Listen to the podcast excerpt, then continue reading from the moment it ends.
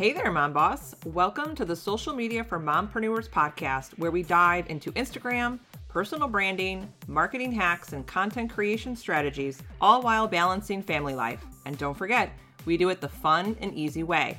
I'm Allison Scholes, once a corporate marketing coordinator, a teacher, and now podcaster and coach.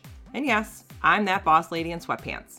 Go ahead and hand out the kids' tablets Open those juice boxes, grab your coffee or wine, and hide in your closet. Let's get this party started.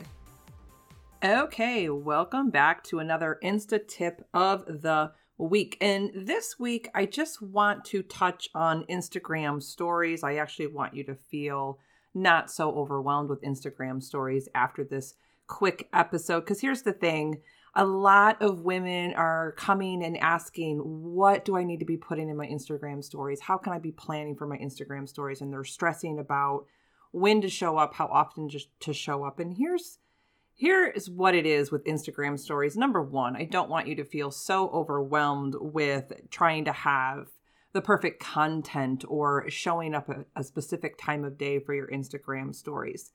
The cool thing about Instagram stories is there are no rules. Instagram stories can be whatever you want them to be.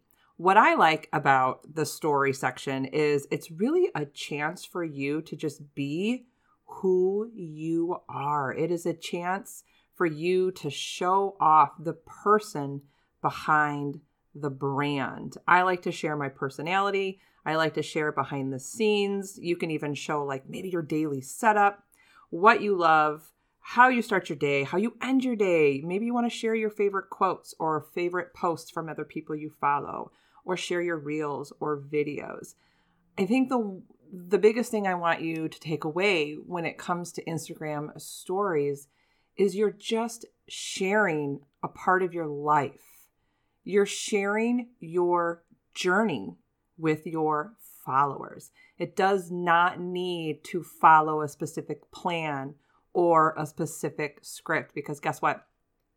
Doing whatever you're doing is not a perfect path, and your stories is a chance for you just to share your journey. One of the most important things that I think you should try to do in your Instagram stories is show your face. You need to show who you are because this is really how you're going to relate to your audience. Just yesterday, I showed a behind the scenes real quick. I just gave a tour of my messy desk and where I podcast and did a whole like 360 spin. It's in the corner of my room. And someone actually commented who I've never interacted with before. And she said thank you because she said that she was afraid to show her space because, you know, her as well has her office in the corner of her bedroom. And she thought that that would make her look bad. No, don't be afraid to pull back the curtain and show your real self because here's the thing here's what's powerful about Instagram stories. People want to do business with other people who mirror their own lifestyle or mirror their own life experiences. You are going to relate to your audience so much better in your Instagram stories if you're just being genuine, you're just being you. You're showing the chaos in your house. You're doing a quick snap of trying to take a break in the middle of the afternoon and walk your dog or whatever whatever it is that you do. So here is a rule of thumb to simplify it.